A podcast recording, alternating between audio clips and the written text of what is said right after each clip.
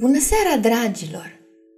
În seara aceasta vom păși pe tărâmul micuței sirene Ariel și vom afla cum a reușit ea să îmbine atât viața de pe uscat, cât și viața din adâncuri și cum ea a reușit să păstreze totuși relația cu prietenii ei din ocean. Oh, Eric, este minunat!" spuse Ariel emoționată, făcând piruete prin sala de bal alături de prințul ei. Pot să dansez cu tine și să privesc în același timp și oceanul." Ți-e dor de prietenii tăi din adâncuri?" întrebă prințul. Uneori, răspunse Ariel cam tristă, dar ador să fiu cu tine. A doua zi, dis de dimineață, prințul Eric o găsi pe Ariel plimbându-se pe plajă. Știa că spera să-i vadă pe Flounder și pe Sebastian, dar și pe ceilalți prieteni ai ei. Din păcate, nu era nici urmă de ei nicăieri. Eric veni la prințesa lui și o luă în brațe, în vreme ce ea continua să se uite cum crestele albe ale valurilor se spărgeau de mal. Marea e tare agitată astăzi. Dacă aș fi pește, cred că mi-ar fi mult prea frică să mă apropii de țăr. Nu te îngrijora, Ariel, spuse Eric încetișor. O să găsim noi o cale să aducem la oaltă pământul și marea. Tu meriți tot ce e mai bun de la ambele lumi. Ceva mai târziu, Eric și Ariel porniră într-o plimbare. M-am gândit la ce mi-ai spus mai devreme, zise Ariel. Aș vrea să-ți arăt ceva.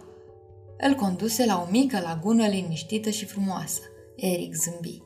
Aici aproape că te-am sărutat pentru prima oară. Eric, crezi că prietenii mei s-ar simți mai în siguranță dacă m-ar vizita aici? Eric își frecă bărbia. Poate!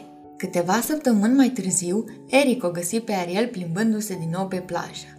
Vino cu mine, îi spuse. Am o surpriză pentru tine.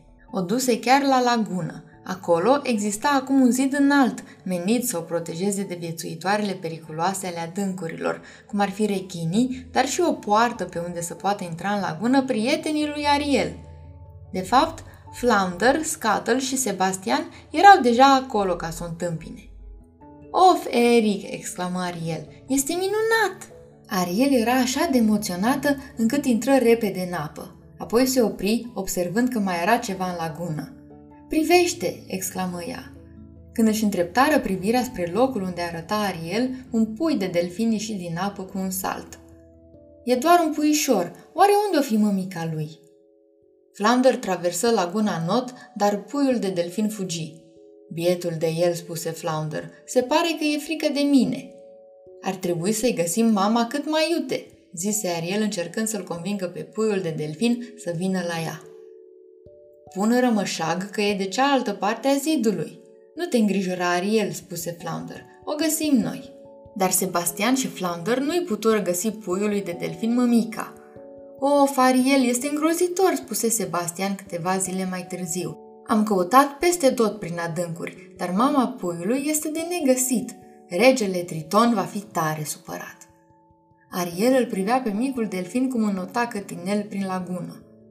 Cu inima frântă, știa că bietul pui dezorientat își căuta mămica. Ceva mai târziu, în seara aceea, Ariel fu trezită de zgomotul unui tunet asurzitor. Din palatul ei, unde era la adăpost de toate relele, vedea cum valuri mari și amenințătoare se izbeau cu furie de mal. Ariel, exclamă Eric, îți faci griji pentru puiul de delfin? Of, Eric, da, Cred că e îngrozit, răspunse ea înfiorându-se. Trebuie să mergem la el. Eric, trebuie să-i cer ajutorul tatălui meu. Eric se simțea îngrozitor. Înțelegea acum că nu fusese o idee bună să închidă laguna. O urmă pe Ariel prin noaptea furtunoasă, gata să o ajute cu tot ce îi stătea în putință. Când ajunseră la lagună, Flounder se străduia să liniștească pe puiul de delfin înspăimântat. Du-te la puiul de delfin, Eric, spuse Ariel Molcom. Cu tine se simte în siguranță. Ariel îl privi pe prinț în ochi ca să-i arate că avea încredere să lase alături de prietenii ei din adâncuri. Apoi, Ariel se cățără atentă pe zidul lagunei și chemă toate vietățile mării. Ajutați-mă, vă rog, strigă ea. Sunt Ariel, prințesa adâncurilor. Am nevoie de tatăl meu, regele Triton. Ajutați-mă, vă rog. Vietățile mării se scufundară și porniră în căutarea regelui Triton. Eric încerca să-l apere pe puiul de delfin de valurile amenințătoare. Ținându-l în brațe, îl duse lângă niște stânci unde apele erau mai liniștite. Deodată se ivi o lumină orbitoare, iar furtuna încetă. Regele Triton sosise în lagună. Ce s-a întâmplat aici, tună regele? Eric își lăsă umil privirea în pământ. Este numai vina mea, maestate, explică el. Am ridicat acest zid ca să aranjez aici un loc drăguț unde Ariel să-și poată vizita prietenii. Dar am greșit. Regele mărilor îl fixă cu privirea pe Eric. Apoi, cu o urmă de zâmbet adăugă. Păi, ești și tu om, nu-i așa?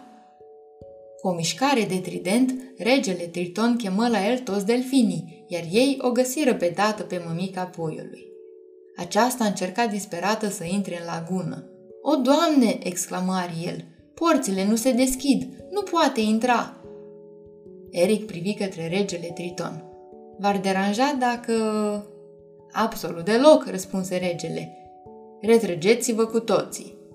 Își ridică tridentul și spulberă zidul. În seara aceea, la palat, nu a avut loc niciun bal. Dar Ariel și Eric se întoarseră în lagună și dansară sub cerul înstelat. Ador acest loc, îi spuse Ariel soțului ei. Îți mulțumesc! Și chiar în clipa aceea, puiul de delfin și mămica lui sosiră în lagună, ieșiră la suprafața apei și îi stropiră în joacă pe prinț și pe prințesă. Cred că asta înseamnă că suntem iertați, râse Ariel. Și așa, dragilor, Ariel și prințul Eric, alături de tatălui Ariel, au reușit să salveze viața poiului de delfin și să-i găsească mămica. Vouă, dragilor, v-ar plăcea să fiți prieteni cu un delfin? Eu cred că ar fi destul de distractiv. Dar putem să aranjăm lucrul acesta în vis, așa că închideți ochii, dragilor, și poate cine știe, chiar veți visa un delfin care va fi prietenul vostru. Iar noi ne auzim mâine cu o nouă poveste. Somn ușor, dragilor!